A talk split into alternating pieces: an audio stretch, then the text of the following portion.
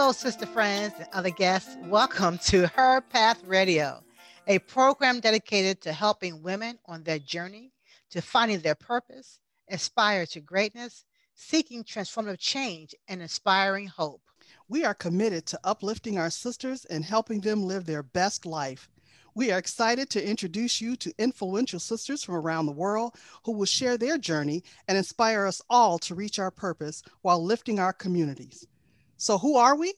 I'm Karen. I'm a retired chemist and entrepreneur, as well as the executive director and CEO of a nonprofit STEM program for girls and one of the co hosts of Her Path Radio podcast. And I'm Lanita, the co host of Her Path and a business compliance lawyer supporting women entrepreneurs. And we are both dedicated to providing this forum where women empower women. Exactly. Some people may ask, why a new podcast? Aren't there too many out there today? The answer to that is no. There are so many women who are just beginning their journey and designing or redesigning their destiny that there's always a need for the platform like this to share experiences and knowledge and to be an encouragement for our sisters. That's right. Encouragement is the key. And we will introduce our listeners to a powerful woman who continues to help others on their journey right after this quick break. Hey, Lanita, we are on our second podcast, and I am so excited to use this forum to highlight women business owners doing great things to support their community. Today, we are highlighting one of our favorite florists, Nell Rice, the owner of Debbie's Floral Shop. She's a mentor, an advocate for minority businesses, and continues to support to nonprofits organizations throughout the Chicagoland area. That's right, Karen. Having known Nell for over 25 years, I can say it is still a mystery to me how she manages service to the community as well as her business. As you know, Debbie's Floral Shop is committed to offering only the finest floral arrangements and gifts, backed by service that is friendly and prompt. Because all of their customers are important, their professional staff is dedicated to making every customer's experience a pleasant one. That is why we always know that they go the extra mile to provide just the perfect gift.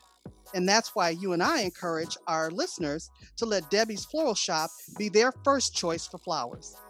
Remember, sister friends, if you are in need of beautiful, creative floral arrangements for any and all occasions, please contact your new sister friend, Nell Rice, by phone at 847 949 4454 or via her website at www.debbiesfloralshop.com. And that's D E B B I E F L O R A L S H O P P E.com.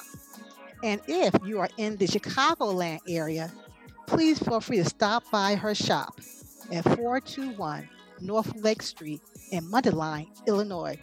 Remember to tell her, her or her staff, that you heard about her shop on Her Path Radio. Thank you, sister friends.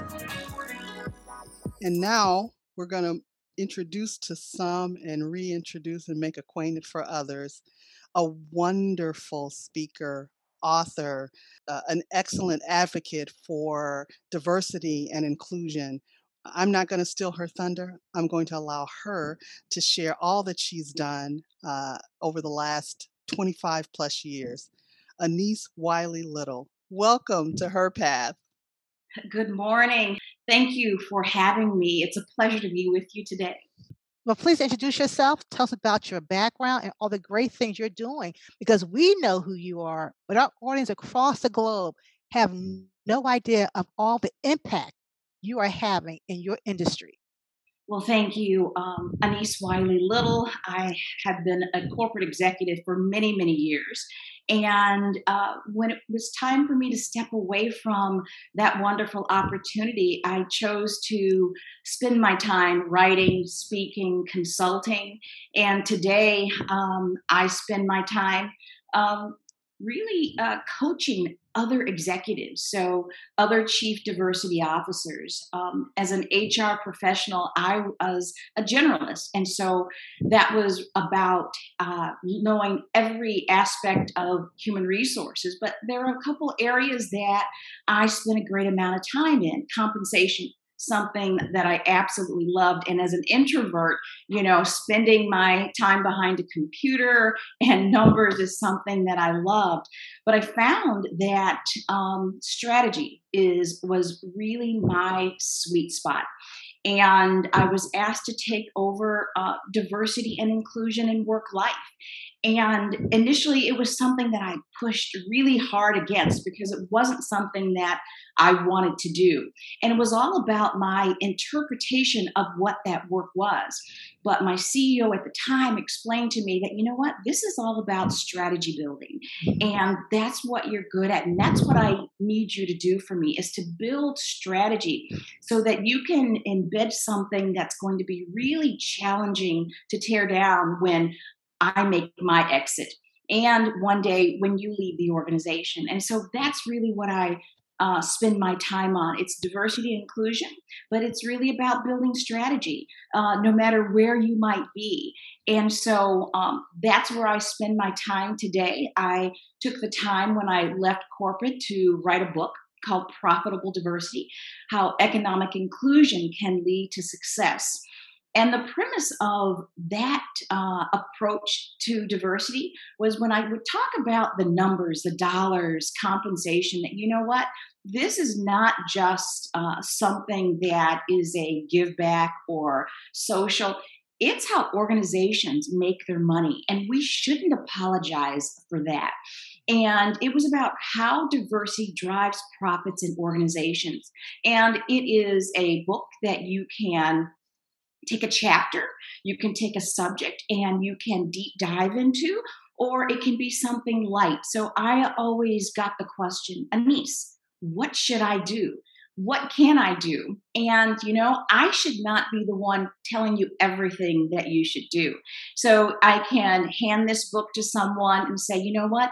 Take a read over the weekend and then let's have lunch on Monday. And then we can talk about where they were inspired. And it's not something that is for the practitioner that knows all about diversity. It's for the layperson.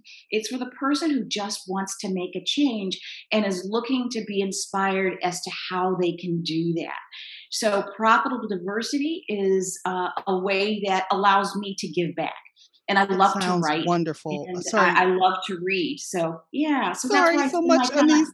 It's it's really and and I, I wanted to jump in here because what you're saying just so resonates with uh, both Karen and I in that we came out of corporate at a time when uh, diversity and inclusion was ebbing and flowing. Uh, there were several years where diversity and wonderful um, ancillary or uh, groups were, were formed in order to address or certainly be able to have opportunity for minorities uh, to move throughout the corporation, to mentor one another. Uh, books like uh, your uh, um, profitability absolutely needed. And I can see where you would uh, use that as a springboard. Can't you, Karen? I do too. In fact, one of the questions I have for you Anise is that tell us about a situation that truly transformed you. You know, I, I can tell you that um, in diversity, I had the opportunity to spend uh, a lot of time outside of the organization because part of um, diversity is not just doing the work, but for an organization, it's also telling your story.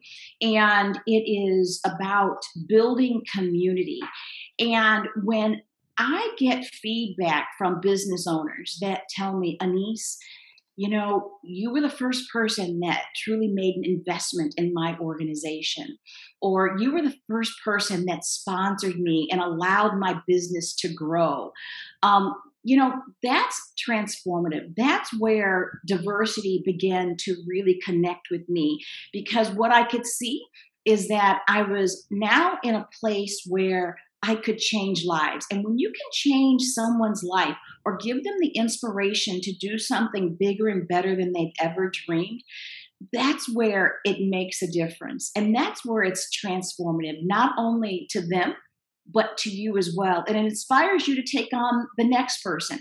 And today, with so much going on, um, there's just ample opportunity. I also spent time with Kellogg School of Management.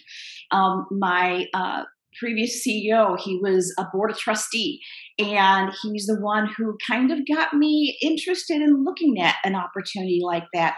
It was really all about building their capability when it comes to diversity and in human resources. So we we built all of that infrastructure um, before we decided to to go back and doing the things that we enjoyed and loved.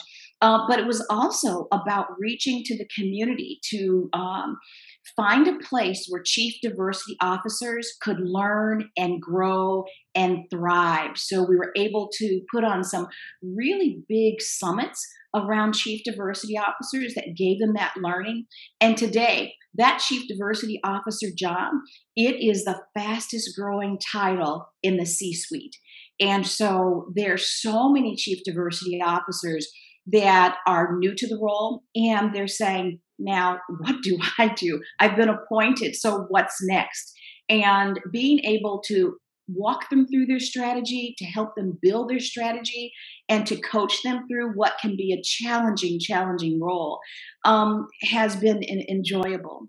I love that. That actually is uh, a pitch to the next question we have for you, which is um, given the fact that you have so much or such an explosion of chief diversity officers and that that new c-suite title uh, is, is coming and being given to individuals that may not have that background and experience i imagine that it's really moving you in a direction to to coach to mentor to lead to educate. And so my question is what's something that people seem to misunderstand about what you do so, when it comes to this work, I think that people don't understand that diversity has to be defined in the context with which you're in. And so, you have so many chief diversity officers that are um, being appointed. Um, and I talk about this in my book. And the unfortunate part is, many of them are not officers of anything and they have a title. And so they have to even understand where they are, what their organization wants to do with this work, and where they can impact if they are a manager or a director that is embedded in talent uh, management, they're not truly a chief diversity officer, but yet they can still make a difference. But they have to understand where they make it from their chair. And even those that are in the C suite, and truly have that officer role and they're being compensated as officers, they have to understand what type of influence that they can make and make it from that standpoint and understand the organization. So, diversity means many different things to many people. And the first thing you have to do is to define it based upon your space and understand where you are and how you can make a difference because you can. It's just looks very different depending on where you stand within the organization or outside if you're working to support people that are in the work. Love it, love it, love it. Mm-hmm. That's so important. You're so right. But one of the things that I always ask, though, again, we are diverse women, women of color, you know, and diversity means so many different things. You are right. Well, then that's diverse of age, diverse of culture, diverse of languages, but one of the things I always come back to being a woman of color, an African American woman at that, is that sometimes people always ask, what does it really mean being um, apologetically black? What does that mean to you? You know, what that means to me is I have to own it because when I walk in a room, everyone knows that I am a Black woman. And it's no hiding that, it's no getting around that, and it's not apologizing for who I am. And I may not be exactly like the next Black woman because we all have different experiences, we all have uh, life adjustments, and we are all different people. And whoever you are, wherever you come from, you have to own that and just flow with it and know that you're valuable and it's important for you to know your value and know your worth because today diversity has a huge value and never apologize for that. Always understand that a title means nothing but the value you bring to wherever whatever that space you're in make sure you understand it and capture it and don't apologize for. I love that. So, given that, Um, you are clearly unapologetically Black. Um, how then um, would you say you broke through different roadblocks on this journey? Um, given that there could be so many obstacles along the way, people who don't uh, truly feel vested in civil rights, uh, that it is really a numbers game, uh, people who think that diversity and inclusion is uh, yet another uh, uh, passing fancy, another trend. just in general, men and often white men who still preeminently are the C-suite holders. How do you how have you navigated through those roadblocks? You know that's a really tough one and that is going to be something that anyone that is uh, growing in an organization will bump up against. I remember even uh, agreeing to take this role, and the mentor that I had, he was so upset. He's like, How could you ruin our career like this? Why would you do that? And um, what I say is that you have to get people in your life that are mentors, people that you can uh, trust people that you can um, uh, talk with, and people that can absolutely have your back and be honest with you and make sure that you know that you know what's going on now, you, you talk about bumping up to obstacles. I remember having um, a guy, who was an executive, he was a friend of mine, he was a white guy. And he said to me, he said, Anise, he said, I will be your eyes and ears because there will be conversations that they will have when you won't be in the room. And you won't be privy to that. But don't worry, I'll be there for you. I'll be listening and I'll make sure you have what you need. So you have to surround yourself with mentors, sponsors, confidants. You have to have your team. And as a woman, the team has to be even more expansive. It has to include people in your life that um, look after you. I have two kids.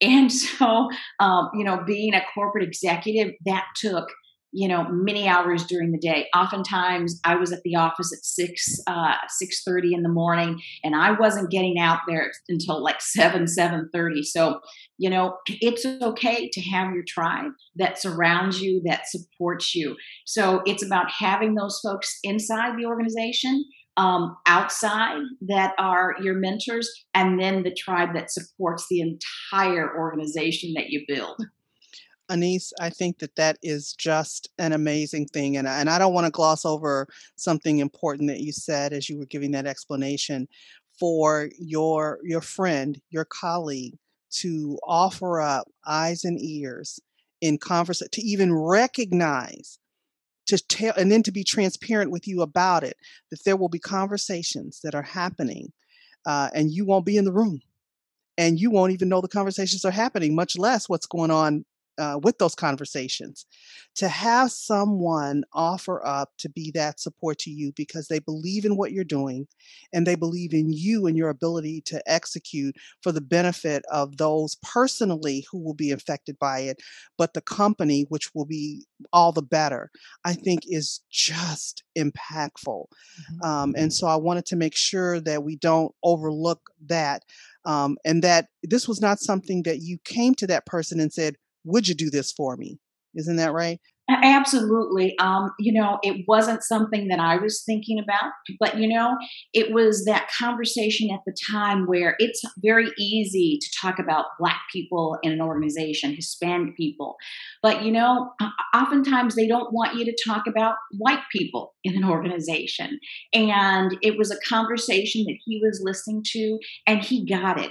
And so, no, I didn't have to come to him. But what that also has inspired me to do is that, you know, for other chief diversity officers, you have to have organizational cover, and many don't.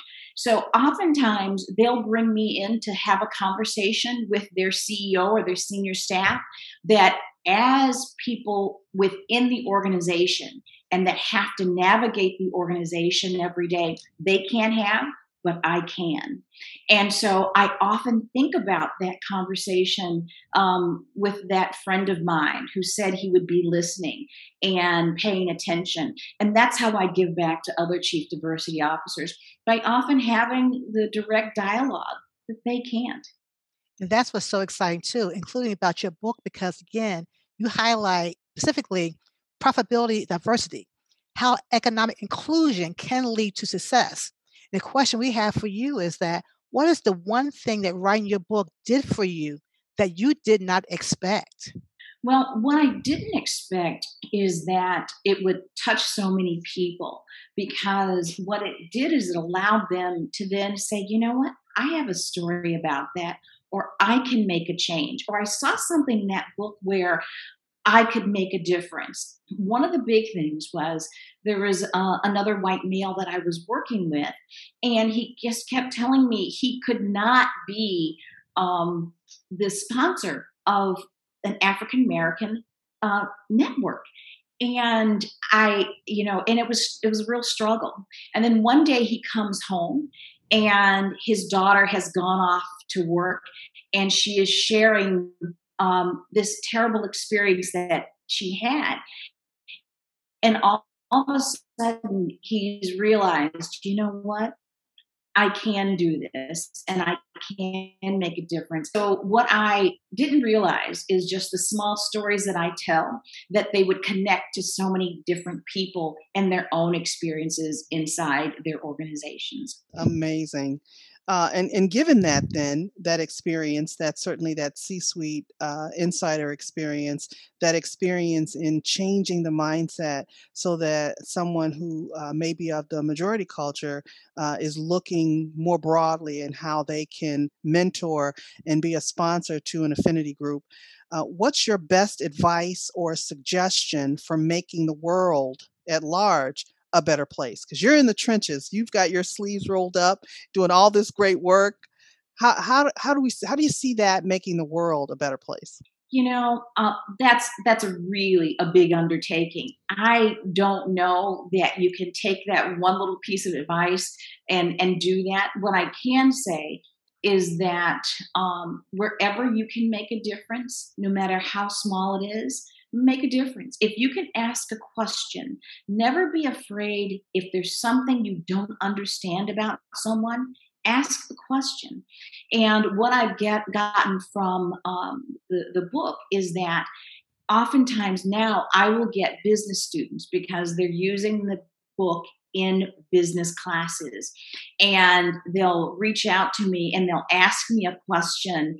And what i'll remind them is that you know as a leader because it's all about leadership. I also taught um, uh, leadership to business students at kellogg school of management. And i would say ask the question. Never be afraid to ask the question. If there's something that you don't know about someone and there's something that you need to know, they will value you so much more um, by you asking them about themselves versus you making an assumption. Love it, love it. And it's so important, like you shared too, that you're helping the next generation, helping the students, whether or not they're in college, graduate school, and sometimes even high school students because now we're in a position that more of these high school students are aware and need to be on a path on their journey. So my question to you is that you have shared lots of wonderful things of, on your journey. But after discovering your path and living your destiny, what are the next steps you have for yourself in helping others to continue on their path? Well, you know, my next steps, I, I say, are, are first about myself and I say that whatever you're doing, um, be selfish about it. You know, um, organizations will survive, the people around you will survive, but be selfish and put yourself first. Because if you do that, everything else around you will survive. Because we as women, we take care of everyone and sometimes forget ourselves. So you sharing that is excellent. We really appreciate that comment. Uh, we give all the time, and we have to make sure that we have people around us that uh, allow us that time to regenerate and to uh, make sure that we're cared for you know, I'm fortunate. I have a husband who is also a human resource executive. So he's very, very busy. But I can tell you uh, throughout my career, um, that was part of my tribe. You know, yes, I had you know my sister friends, I had my mom, and I had you know my my mother-in-law who always were there when I needed them. But you know, um, I, I always often say that he was the better parent because he was always on the spot. And even today, when he knows that I need to regenerate, he's right there supporting me. You know, it's like those little things, like that cup of coffee that he brings me in the morning. you know, um, you you need that. You need people in your life that continue to lift you up and push you forward. Absolutely, and uh, and when we one of the things I've learned uh, is that we tend to uh, look at the word selfish as as a bad thing and it may not be. Uh, and now the new moniker is self care. Uh, and I think what's important is that we look at the ability of us to give in the ways that feed our soul. But if we only are giving and no one's pouring into us, we will soon implode. There'll be nothing left to give anyone else. And so we have to take that opportunity. And it sounds like you've done that, even as you help educate others and help companies grow in the area of diversity and inclusion, which makes them better corporate community partners, but the people within that to grow and be better individuals and human beings at some point you're growing as well it sounds like and i think that that is just such a good good piece of advice for us. Feed your soul. Feed your soul. Would you agree with that anise? Absolutely i would i would and if you're not doing things that feed your soul you should be doing something else because life is way too short and it goes by too quickly not to feed your soul it does. It does. Well, uh, we're uh, coming at the, the the back end of our our talk with you. I've got a just a couple more questions if we can squeeze those in. One of them is um, there's so much that uh, Karen and I wanted to talk with you about and ask you, and, and we're certainly going to uh, bring you back because I can only imagine what our audience is is thinking right now as they as they hear these really impactful and powerful words. Uh, and this is irrespective of whether you're in a corporate environment, a nonprofit environment, a government environment, academia, wherever your uh, landing is. This is great information and tools that they can take with them. So for you, What's the one question that you wish someone would have asked you in an interview, but they haven't yet? That's a tough one. one question that um, someone should have a- asked me in an interview. You know, I, I think they often don't ask you about where you started. You know, uh, they're often interested in where you are today, but not always about where you began the journey you know and um, I, I, say my journey began really um, when i was a young girl and i was inspired by my father who happened to be uh, an executive. Now they might ask you about the person but not about the, the, the where and the how. And i moved with him and my mom all over the midwest and um, those experiences in in uh, meeting so many different people um, they made me the person that i am today Wow, it sounds like that exposure and experience to different people and different circumstances helped you see clearly the human race, much less the Black diaspora, is not a monolith. that is so true. And part of that is because the people that I was around, I was very fortunate we lived in uh, a lot of communities that didn't look like me, but yet um, those individuals accepted me for who I was. And I just find it astounding today that um, we're not as progressive in some of our neighborhoods and some of our communities as they were at that time. And I would imagine that as you get these feeders into uh, corporate from college and from other areas, that you're seeing more of that representation. Would that be true? Uh, absolutely, um, every day.